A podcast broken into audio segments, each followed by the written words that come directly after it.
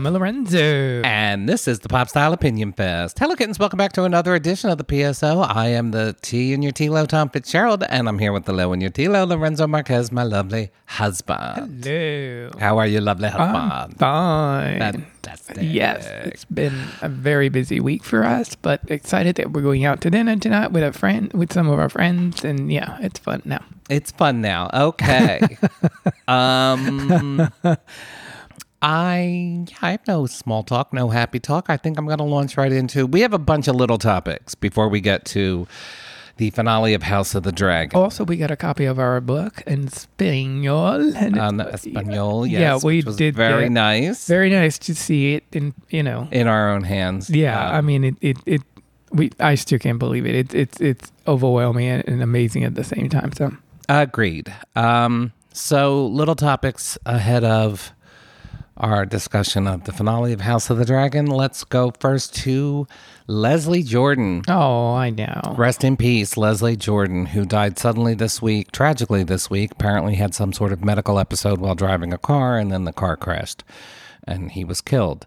Terrible way for him to go, for anyone to go, and just very sad because um, his profile had become so elevated over the last couple of years because uh, his social media presence. He became very popular on Instagram um, over during the lockdown, during the pandemic Right.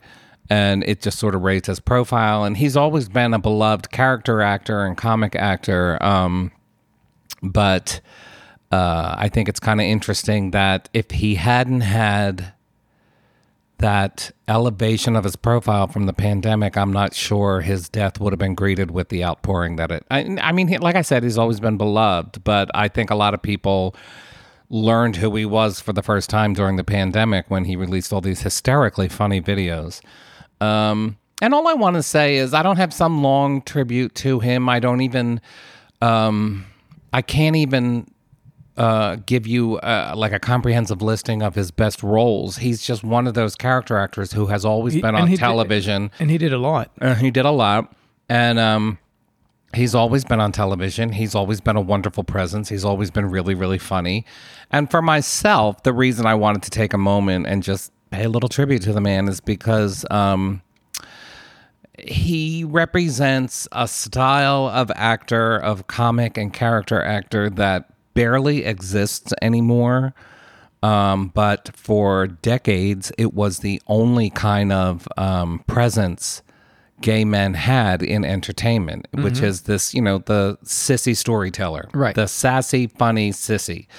And um, you know, back in the day, there was Paul Lynde, and there was Charles Nelson Reilly, and there was a whole generation of of gay men, mostly closeted or at least not out to the public, um, who made their careers mostly on television as comedic actors. But going even further back, this ties into our uh, book, Legendary Children, because we wrote about. Um, you know the pansy uh, craze in the 1920s and how for for two several decades after the 20s you saw a lot of pansy actors as they were known in film at in, in the 1930s and the 1940s like i said this was how gay appearing gay acting uh, men could have roles in mainstream hollywood uh, Right. movies and tv shows was to do these very sissy characters and in some ways uh, I think post Stonewall, a lot of there was a lot of derision towards those types of those actors, but uh, I think we returned to a place where we we now understand that they were operating within a system and that they Right. they were actually providing mainstream America a dose of queerness, whether they realized it or not.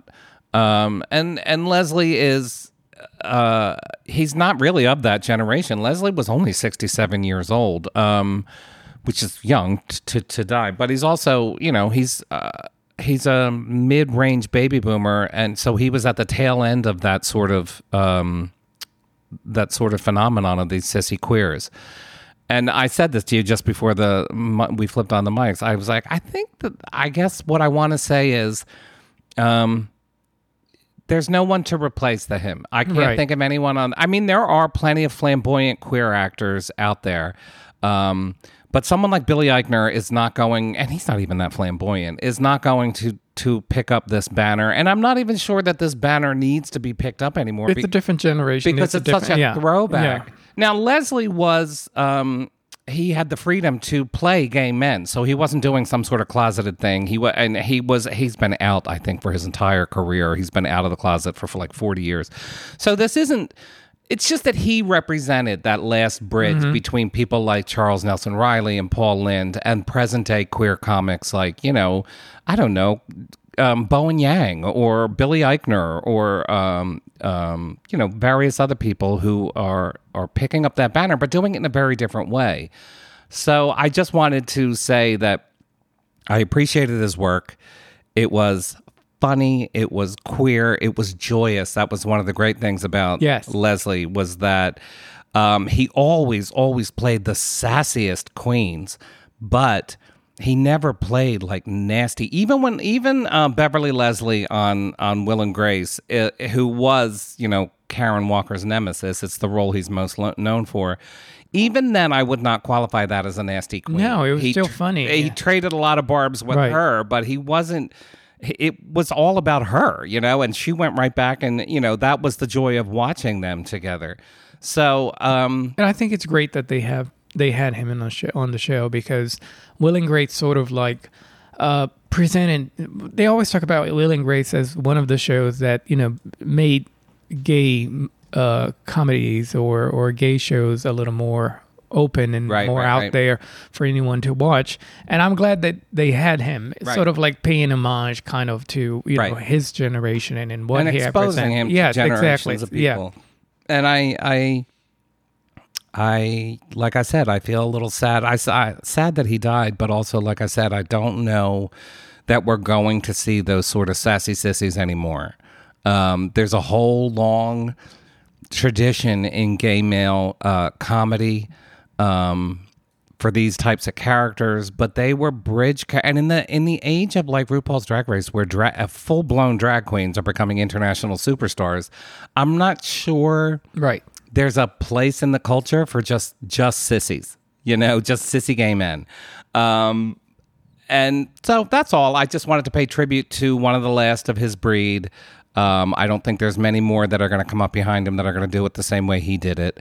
Um, and he was beloved, and it's really a shame because he was on a career upswing. He actually released a gospel album last year, which I think is amazing. Oh, that's funny. I Yeah, that. um, he was on a career upswing. Pardon me. And it's a shame that this happened right, Right. now. Yeah, I agree. Um, and also, what wasn't he uh, doing the the cat show? I never watched the cat show. There's something about. I don't know what you're talking about. There was a show, and I think he was in it. I, I don't remember, but anyway, I I remember him from Will and Grace a lot. Right. I do remember him from other movies and TV shows, but primarily Will and Grace. Was yeah, the, the he was time. an Yeah. unforgettable figure. You could Yeah. not forget him once you saw him. The voice, the his stature, um, and his way with the one-liner. He was just uh, one of a kind and one of the last of his kind. Um, so here's to you, Leslie Jordan. I'm sorry. Uh, it, it was sad. It was really sad to Yes, hear I this, was and I think upset. Yeah. If he had gotten you know another 10 years or so in the public eye he would have become even more legendary. He was actually on an upswing. So uh moving on to kanye.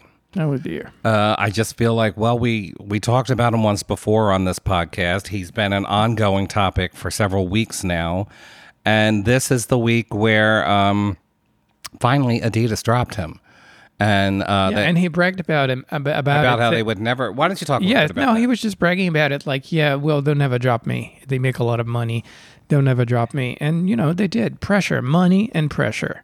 I don't want to um over I don't think anybody who who took their time um dropping him after his comments uh should be praised.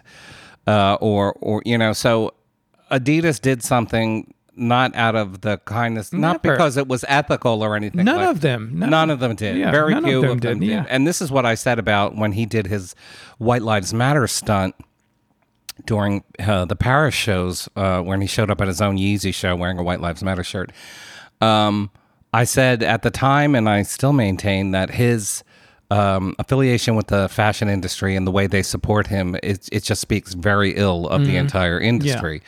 And slowly but surely, there have been, you know, Balenciaga dropped him, and and um, uh, like I said, Adidas dropped him, and apparently the Adidas thing was such a blow that it knocked him off the billionaires list. He's only worth about four hundred and, million and now. Gap also. I don't know if they belong. Gap is Yeah. dropping him. Um, And and yeah, uh, Spotify came out with a statement saying that they think it's horrible what he said, blah blah blah, but they're not gonna drop him. No, of Not course gonna not. drop his music. Spotify never drops anything. I mean, anyway. no, um, Um, but it's interesting to see things happening, and I, I, I think it's it's it's it's healthy uh, because you know you have Vogue, and he's he's obsessed with fashion, and that's the only way you can hit him. It's dropping him from every fashion thing from his obsessions, yeah, yeah. because he's obsessed with fashion. He's obsessed with the idea that people should uh, worship in the fashion industry, that he's important in the fashion industry, that has a lot to contribute, blah, blah, blah, uh, which is not true. Uh, you know, the fashion world. Uh, loves anyone who can bring attention to them, um, and Right. he, and, and he has a massive, mega, uh, you know, number of people following him and loving him. Right. So of course, you know, you're going to have Balmain and all these fashion houses uh, loving the, him and the Kardashians because of the numbers they can bring. Right. Uh, it's And the all money, about money, money. money, money, yeah, yeah. it's all about the money. Um, and the Kardashians. Speaking of the Kardashians, uh, they came out and made statements, but it's interesting because they make statements. It's such a generic, such a basic uh, statement. Um, don't mention him. Don't mention anything. It's just that we support, you know, Jewish people. Okay, but Again, they're protecting their brand. yeah, they are. Again, it's all about the money. It's all. He was the, dropped by his agents, yes, I believe, the this week. CAA, right? Yeah. So he's taking a hit. Mm-hmm. And um, I do not think it will result in a change in his behavior. If anything, I think it'll harden him and he'll find other, you know, I mean, already, like he was on Tucker Carlson, like the right wing is Yeah, of grabbing course. hold of him because I guess when you say you want to kill Jewish people, that's now a right wing Thing. uh, yeah, that's okay then. Well, you're telling us who you are. I just want to address one thing that came out this week when he started getting dropped by the big names uh, was that a lot of there was a lot of rhetoric, and it's you know it it's kind of borderline anti-Semitic rhetoric, which is why I'm calling it out. Where people were like, well. You know, they didn't drop him when he, you know, was saying all that stuff about black people, but apparently you say something about the Jews and it's all over. And look, I think he should have been dropped by all of these things a lot earlier than when he made the mm-hmm. comment about wanting to go DEFCON 3 on Jewish people. But the fact remains is that he that is a death threat. He said a lot of terrible things up to that point, but he posted a death threat to Jewish people. Right. That uh, when everyone's like, "Oh, well, apparently that's the line." Yeah, that is a line. That is definitely a line. A White Lives Matter shirt is offensive. Saying George Floyd died of fentanyl is offensive. But a death threat against an ethnic group that's beyond offensive. Given That's their history of you know, very well, Yeah. it doesn't even matter. I mean, it doesn't matter. You don't post death threats against Right. entire groups of people. That I'm not defending anything. I'm not suggesting that he shouldn't have been let go by Adidas after the White Lives Matter thing, after the George Floyd thing, and the various other, you know, crazy things he said in public. But an actual death threat against Jews is that is a line. There's no, and you know, I feel that that line exists regardless of. I mean, if he had made a death threat against Asian people or something like that, that sh- that should have resulted in just about the same, in exactly the same Right. action. So, um, I know people were saying, "Well, he's never going to be canceled." I don't think he's nobody gets canceled. he, Nobody's ha- he has canceled. plenty of supporters. He has plenty of He supporters. opened up his Yeah. school that people Yeah. are paying fifteen thousand dollars to go. He's Yeah. got his Sunday service. He's got his followers. All you have to He'll do be is go- for the rest of his life. All you have to do is go on social media and you see the support he gets. Yeah, uh, and he right. has billions, not millions, billions of dollars. Not anymore. Well, I guess not anymore. Anyway, he has a lot of money. He has a lot Uh, of money, but he's and, no uh, longer a yeah. billionaire, according to Forbes. Oh wow. Okay. Yeah. Well, there you go.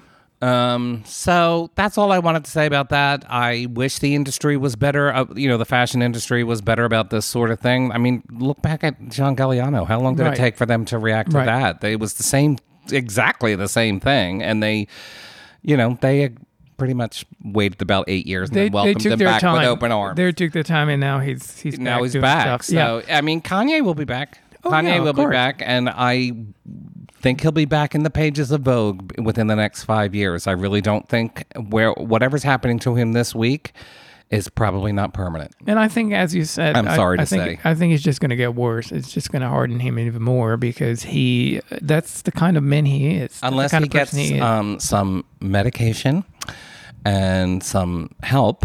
Right. Uh, that is nothing's going to change. It's only going to get worse. Um, and I, I think the the public and the industries that the various industries who make money off him have got to cut ties permanently. yeah, This I, is not a well man, Right. and uh, he should not have uh, the platform that you're right. giving him. I, I do like, I do think it's it's a good thing that his lawyers are dropping him. Everyone is dropping him because nobody wants to be associated with that. right. So I, I think that's healthy. I think that that sends a good signal. I think. Right. And um, yeah, and i he's not going to, but it would be nice if you learned something from this. But he's but not. he won't.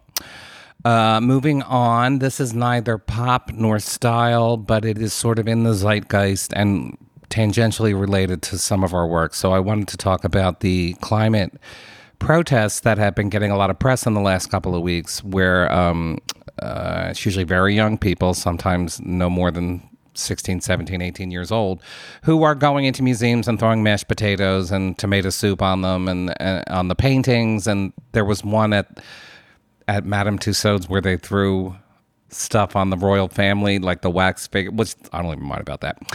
But there's all this eruption uh, regarding what is the point of these things, um, and why you know why would you throw tomato soup at an art at a piece of art?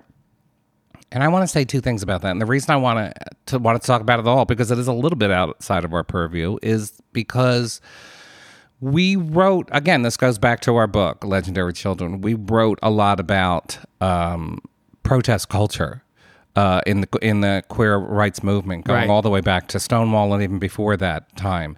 We talked about ACT UP in our book and how they would, you know, throw red paint down the steps of of same of the stock exchange or have die-ins on the in the aisles of St. Patrick's Cathedral and so my take on these protests is yeah they're kind of dumb but uh, protests never seem smart in the moment. They never seem well advised in the moment. So when I when they were you know throwing step uh, red paint on the on the steps of the stock exchange, everybody thought that was really stupid. right.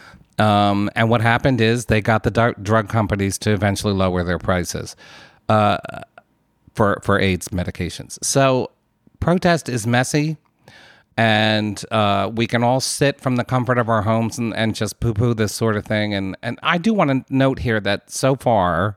No, no artwork has been destroyed. The, the the artwork that they threw food on and everything was was covered in, in glass and Yeah, there was the Monet one in Germany, and I don't think that was covered with glass. But anyway, but they said they could fix it. They could. They said they could fix it. And this is a shame in some ways because it means it's going to be harder. These museums are going to make it much harder for us to get close to the artwork because of stuff like this. I'm not saying these are the smartest protests in the world, but given the nature of uh, how bad uh, things are getting regarding climate change, and Right. if you're a young person, you're looking at the world. You're looking at the drought hitting the world right now, for instance, and um, and you're not seeing a future for yourself. If you're 16 years old, you're thinking that you're not going to make it to 35 or that the world's not going to make it, and that might seem alarmist and might seem like an overreaction. But I think it's perfectly natural for young people to feel that way, that they're inheriting a world that has a, a very close expiration date on it, and they're scared. So we can sit in our middle age comfort and say, oh, poo poo, that's silly, that's blah, blah, blah. But I actually do support it only because I have supported radical action in the past. Mm-hmm. I have written about, ra- we did a piece for the year our book came out in 2020, Pride that year. Uh, it's linked on our site. We did a piece for Vice Magazine uh, about queer protests, about the history of queer protests, and the way that queer people threw their bodies in front of things in order to get people to pay attention to queer rights or the AIDS crisis or whatever. Um, you know, that's why it's called radical action. That's why it's called protest. It's not supposed to be nice. I mean, I think we have this idea in the modern day that protest is politely carrying signs and walking in a straight line back and forth in front of something. And sometimes protest is about smashing windows. Sometimes protest is about uh, public vandalism or destruction of property. I do not want to see classic artwork dis- destroyed. I am not suggesting that. And there there I'm not without any criticism for this because when you talk about something like ACT UP, they went after the Catholic Church, they went after the drug companies, and their protests were literally geared towards those things. So when they pro- when they protested at St. Patrick's or at the stock exchange, it was very clear why they were hitting these these places.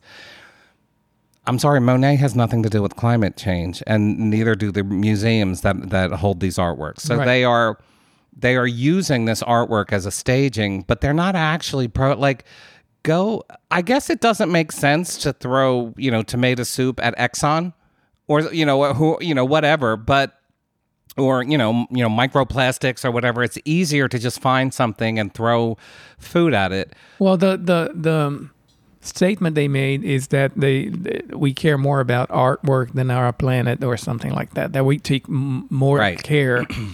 uh, we protect our art, you know, uh, more than we protect the planet. Some some some stuff like that. I. I think it's dumb to go after these artwork. Uh, I think it's yeah. I mean, it, it, I it do just think show you dumb. that it, it, it yeah. And if you're young and you care about your planet, but clearly you don't care about uh, other things, and you should. Um, you know, Their histo- argument is that the artwork's artwork- not going to survive any more than the planet's going to survive. So why are we, you know? Well, then let's just wandering around with no history or geography or no sense of anything, and you know, under a, a beautiful green tree and and eating apples. So let's just do that. Okay. Um, I think it's stupid. I think it's stupid. You can do those things. You can Right. uh, you can call attention to things without having to destroy other things. I don't. I don't think that's necessary. Um, it's not like they, you know, when we protested uh, during the AIDS crisis, that we were like in the in the church. You know, We were in the church. I know, but we weren't burning it down. no. Uh, that's my point. You know, we were not throwing tomato at whatever the artwork in the church. Um, that's my point. Um, I don't know. I, I, I'm, I'm, yeah, I'm very against it. But I think there are other ways you can get the attention without necessarily destroying things. Because, it, because what happens today is things are way more uh, advertised, more published, more featured. You know, with social media, that's why everyone knew about it. Right, That's right. why I know about all these cases, the uh, Monet, the Van Gogh, and all that. Right. Uh, we're more informed of what's out there, and that's what they want. And but that also causes people to uh, see and react and repeat. So uh, we're gonna see a lot more of those actions. I, I agree, and I, I, I'm not sure there's a lot of actionable uh, outcomes that are going to come out of this. You know, uh, throwing soup at a painting is not going to get Exxon to do anything. You know about how they do business. It's not really going to get any politicians on board to you know, et cetera, et cetera. It's, um, it's an old protesting tradition of simply causing disrupting shit to to gain attention. That's literally all they're doing. And there is a precedent for this going back to the frickin' Boston Tea Party Right, in this country. So I just let me okay, go ahead. Disrupting and destroying are two different things. Well, they haven't destroyed anything yet, and if they do destroy a precious piece of artwork, I am going to I'll be the first to say that Right. that was ill advised. Um, I don't think they should continue doing these museum things. I don't think they're going to be allowed to. Actually, I don't even know how they get into these museums with big pots of mashed potatoes. To I know, begin with. I know. I, don't even know how they I do guess that. They, well, you're allowed to bring your bag, which which is the thing that they're not gonna. their museum should stop that. They you should check your bags. That's what you should do. Check your bags. I agree. Um, I if you want to look at precious artwork, you can't bring a Right. backpack in with I you. remember, but that I can't remember right now. But I remember going to museums in Europe, and they actually open your bag to see what's what was in it. Uh, Didn't they do that at the Met think this they summer do, when yeah. we went? I Um, guess. Anyway, yeah. Anyway, so uh, they should be more careful. I just want to say that I think it's a complicated issue. Uh, that there was a long history of disruptive protests in this country and in other countries, and that have. There's also been a long history of those protests being um, celebrated 20 to 30 years after they Mm-hmm. actually happened. Um, but in the in the time of the protests, it was as vilified as these protests are right now. I I, do- think these are ill advised. Yes. I think they are pointing themselves in the wrong direction. But I on principle alone, I do support the idea of these sorts of disruptive protests. Otherwise, there's no point to protesting if you're just going to be polite about it. Right. Go ahead. I no, I agree, and I and they do have a point. I'm not saying they don't. That you know we care more about certain things than others. I, I agree. I, do. They do have a point, but I just, I mean, there's yeah. Anyway, someone who's very attached to history, like I am, uh, someone who loves museums and art and all that, and I appreciate that it's out there for anyone to see. You know, for several generations, I I have a problem with that.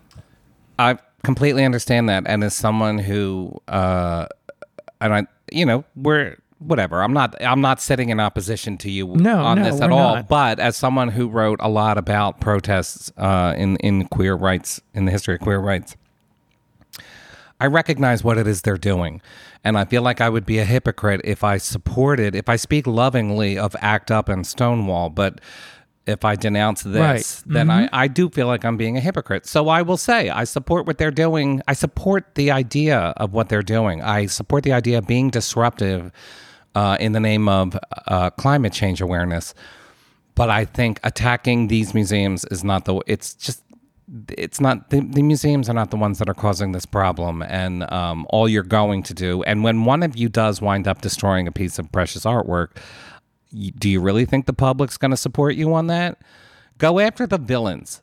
That was the I- idea of things like act up. You went Right. after the villains. Uh, that was the idea of the black lives matter movement. You were going after law enforcement because you felt that they were um, fascists.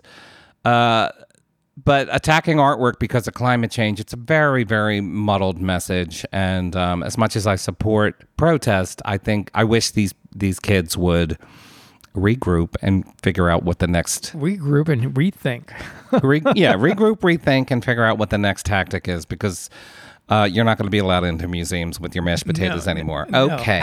House of the Dragon. Yeah. Oh my God, I'm still thinking about this finale. Season finale. Yeah. of the first season. Um, I don't have I don't have many complaints except for the one I made on Twitter that night, which um you know what? Let's go with you. Let you instead of me going off on one of my tangents, let's start with you. Tell Well- tell me what you thought of this episode, how it ended, whatever. I thought it was a great episode. Um, you know, now you- now I'm used to the dark episodes where you can't see anything, so you get used to the lighting and all that. And uh, I do appreciate the episode very much for. Um, it was interesting because last episode I was like, where where where's the other side of the family? They don't know about his death. They don't know anything. So this this episode was about them finding out that the king was dead, reacting to it, and at the same time another birth. Jesus Christ, how many births? It wasn't a birth, but yeah, yeah. Well, anyway, someone you know.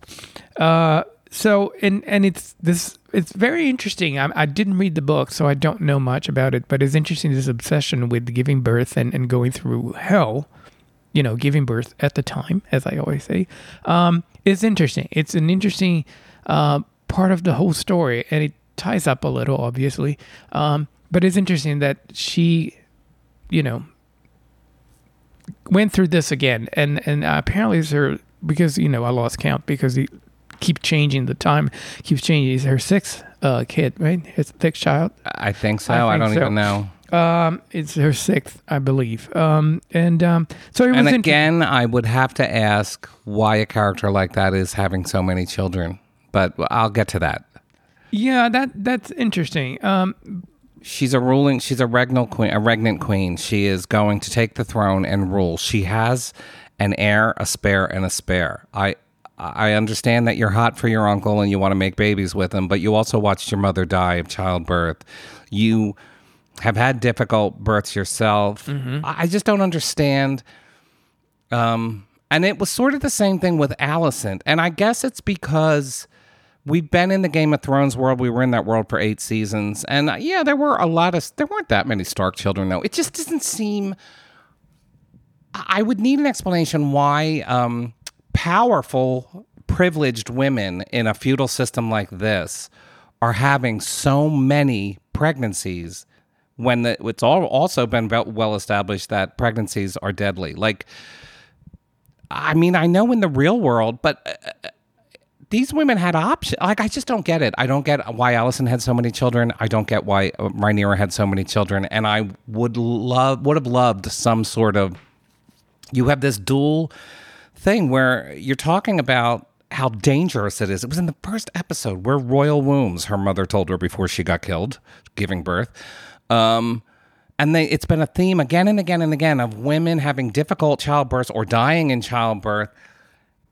So explain to me why these two women are so fecund. Like, why are you uh, just having so many children in a system like this where you actually don't need to have so many children? Now, I, I get it. I get that um, there's not a lot that they can do to control pregnancies, and although they already established that there's an abortion tea in this world, so it was just one of the many things where if they hadn't had done so many time jumps, I could have gotten a better handle on why certain characters act the way they do. And this is not a big thing in in my mind, but the story does hinge on succession and childbirth and women dying in childbirth. So I think it might have been a good idea to like maybe they both felt they had to have a lot of children. Maybe there was some sort of, you know, whatever. Anything that would explain this to me a little bit better in this Right. system. Mhm. Anyway, I, go no, ahead. I agree. I agree. I I, I agree. Uh, uh, I think um, it again, as you said, because we didn't spend a lot of time with these characters. Like Daemon's uh, ex-wife died, and it was so fast that we barely had Right. any time to understand why. You know, Right. And and, and now again another death. Um, so yeah, it it it. It's confusing and, and it's asking too much of the viewer to, to you know, fill in all these blanks Yeah, all the I agree. time. It was, you know, every character decision and action, I, I wind up having to fill in certain blanks. Um,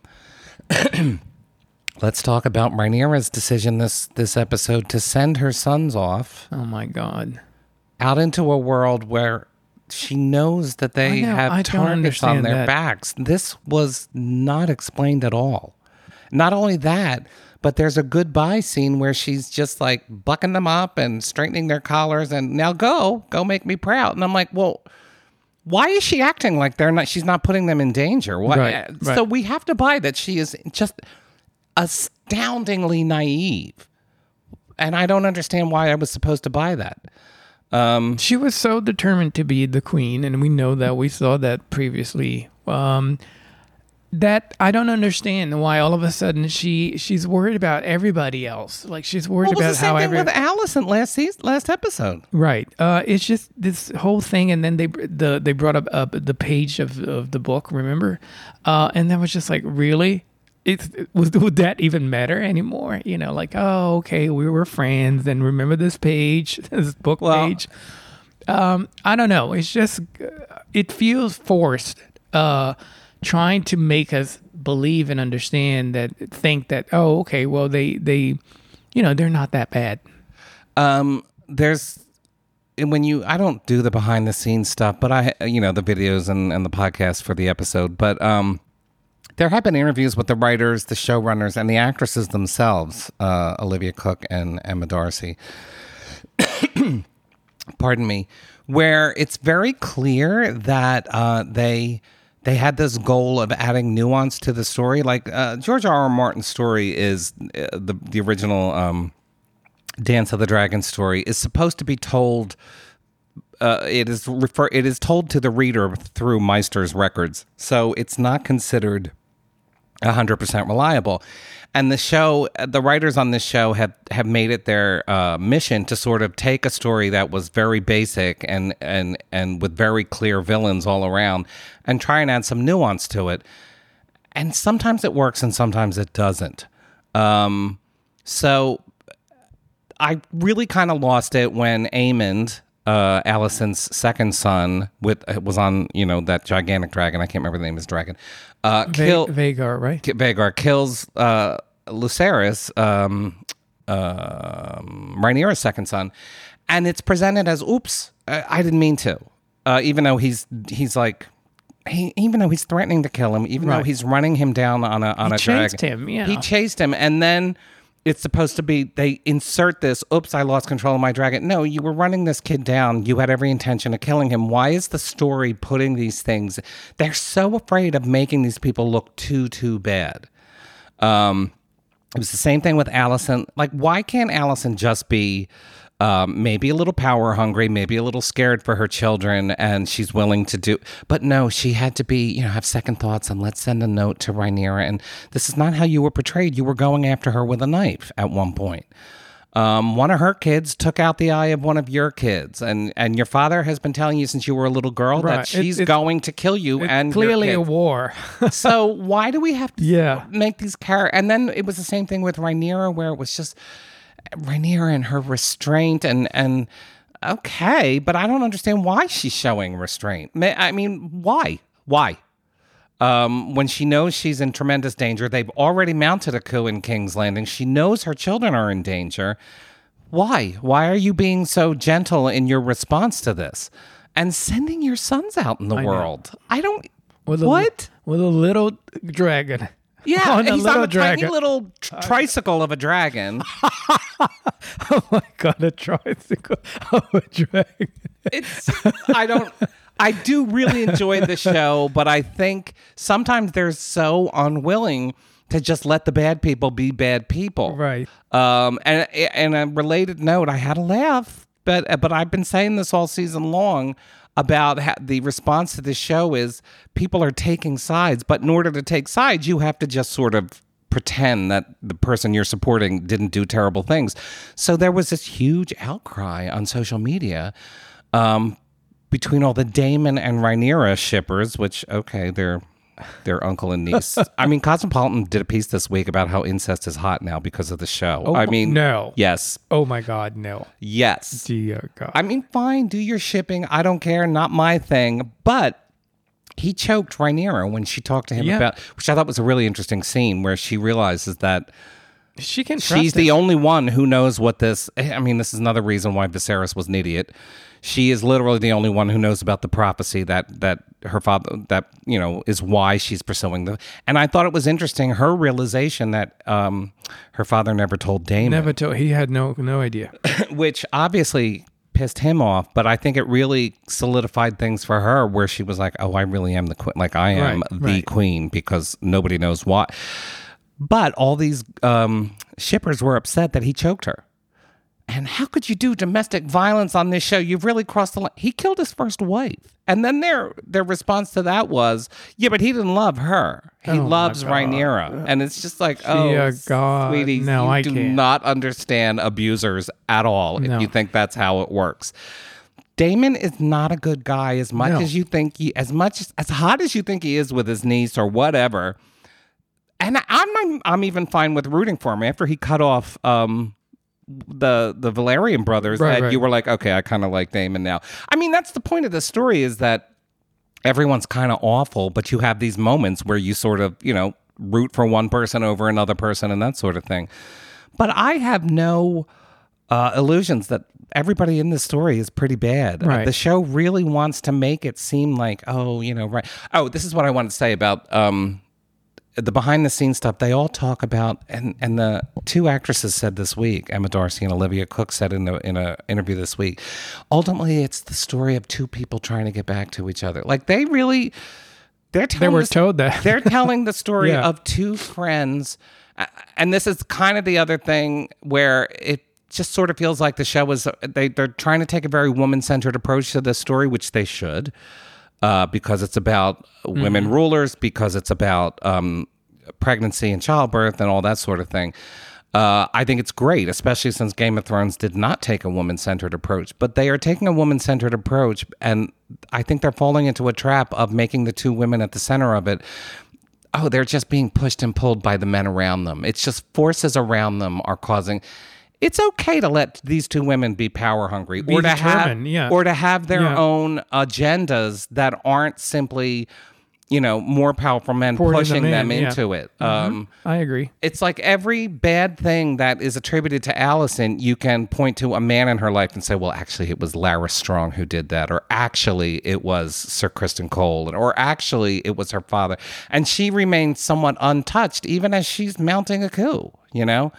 Um, so I do have a problem with how the show is trying to hedge its bets with all of these characters instead of just letting them all be bad. I mean, when you look at a show like Succession, which is very popular, no one on that show is a good guy. They're all horrible people, They're and the people love that show. Yeah, yeah. So why not just do that with this show? Like let let Alicent. I mean, granted, that final shot of Rhaenyra, where she turns and looks at the camera after she finds out that her son has been killed, I think they're going to unleash her next season. I hope so, I hope yeah. so because the story goes in some really dark places, and I really don't want this story to be all about two good girlfriends who just got pushed around by all those nasty men in their lives. Like eh, that's a little simplistic. It's just a little. Right. Uh, it makes the entire story less interesting for me.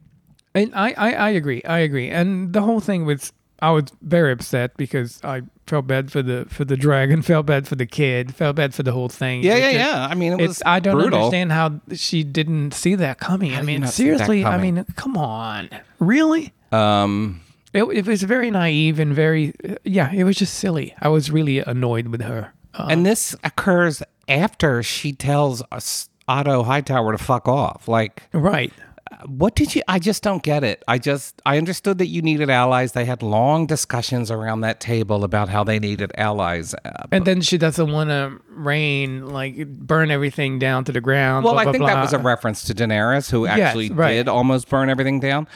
Um, but I don't know. I I guess. I don't know. Like they did that with Daenerys, and I guess it was successful. Where for like seven seasons, you thought she was the heroine, and then in season eight, it turns out she was not the heroine. She was the problem all along. Uh, and I guess they're sort of taking a page from that book where they just want to make sure, like, uh, I mean, I'm not giving anything away, but things are going to take a really dark turn in this story, and no one gets covered in glory. So I think, I guess early on, they just wanted to make you root, Root for, for the- someone? I, Yeah, I, I don't know. Yeah. I don't know. I'm already rooting for Rhaenyra, but I don't actually have to think she's a good person. Right. Um, I don't think Daemon's a good person. I thought Viserys was an idiot. I think Alicent, yes, she's being pushed and pulled by forces around her, but she's also not a good person. No, I, I'm not rooting for anyone. I'm I'm I'm more like interested in how people act, perform. You know, like I I, I like the actors. I like the story. great. Yes, I, I don't care about you know whether you you were a nice person or not. I'm I'm never attached to that kind of thing when I watch anything. Uh, people are trying to do But that with this are. show. I see that in, on social media. Like, well, I'm trying here to have someone to root for. Why? Just pick someone. Right. And you don't have to like them. Uh, Like I said, I'm rooting for Rhaenyra, but I know she's terrible. Uh, I know any Targaryen would be bad on that throne. Um, but whatever, you know. Uh, and maybe at some point I'll switch allegiances and say Alicent, you know, is the one I'm rooting for. Whatever. Uh, although I, as I pointed out before, Alicent's children are all horrible, and um, Rhaenyra's children are all wonderful. I know. This is what I mean about kind of stacking the deck, and Well, uh, one one is gone. but they're all wonderful. They're Yes. good boys, and even Daemon's two daughters, good girls, Right, just right. nice and supportive. And every one of Alicent's children is either fucked up or just an asshole. right. Um, again, sort of a stacking the deck sort of thing. We'll see. We'll see where this goes down the line. I'm excited uh, for the new season. I hope they have more time outside that we can see other Well, things. I do think the story does eventually go to Winterfell Yeah, I- and, I think so. and Casterly Rock and places like that. because I, I, I read a lot of complaint about the show being inside the castle the whole time, inside, you know, dark, in a dark room the entire time. that just gives me an opening to address something in, about we never went back to doing a costume post and this we did too early in the season and i have been struggling with this all week because uh, two things i'm just trying to be open about w- w- what our decisions are and, and what holds them up um, the days of like doing mad style recaps where we would take 100 screen caps of an episode Where I cried for hours. are long past us. Not because it's a lot of work, although it is an insane amount of work, but because um, you know there's legal issues involved, and a lot of networks and and um, you know producers and stuff like that they don't like to see their entire thing uh, out on and we have gotten a cease and desist on these sorts of things in the past.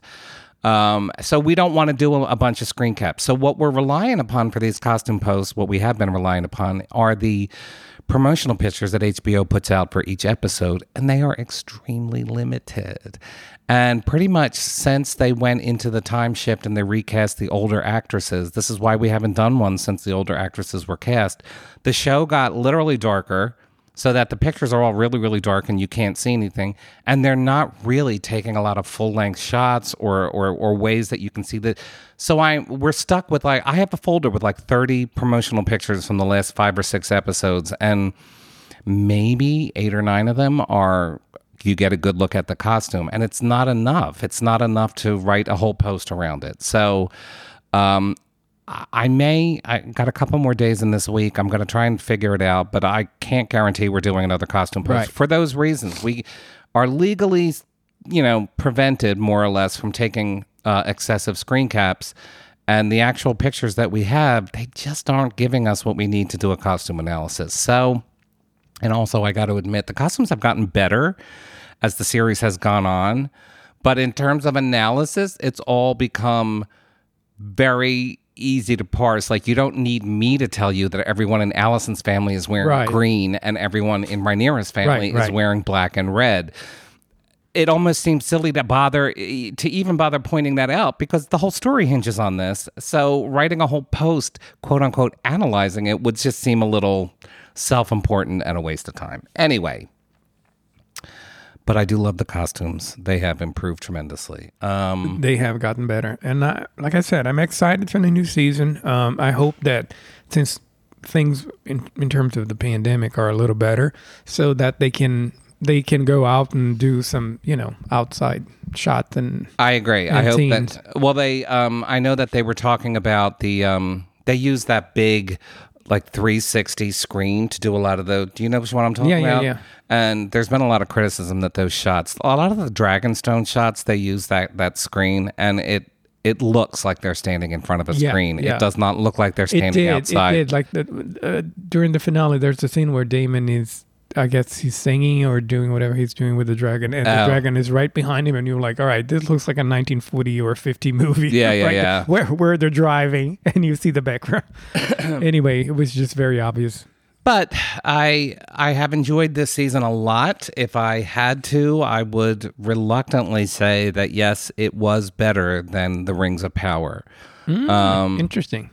I I really love the Rings of Power. I don't really have any complaints about it, but I do think right now, uh, House of the Dragon has better acting and um, a more nuanced story to Story, tell. Um, eh, but that's fine. I've said all along. I'm glad that both of these shows exist and that they're giving us different versions of essentially the same style of story. Um, so, but right now, I have to say that the- just on the acting alone, the, this cast is just They're good. red hot. Those those two lead actresses Those ladies are, are, great. insane. Um, you know, everyone is great, and uh, I, I I appreciate that, especially when you're young and you know you're gonna spend some time with that actor. right, You know, we, you want to make sure that person can act. right. So, can't wait for it to come back, and we'll be back uh, next season with more recaps and more costume posts when it does come back. And I believe we're done for the week. Yes, we are. So we'll be back next week with whatever crosses our eyes or crosses or crosses our desks. Until then, take care of yourselves. Love you, mean it. Bye bye. Bye.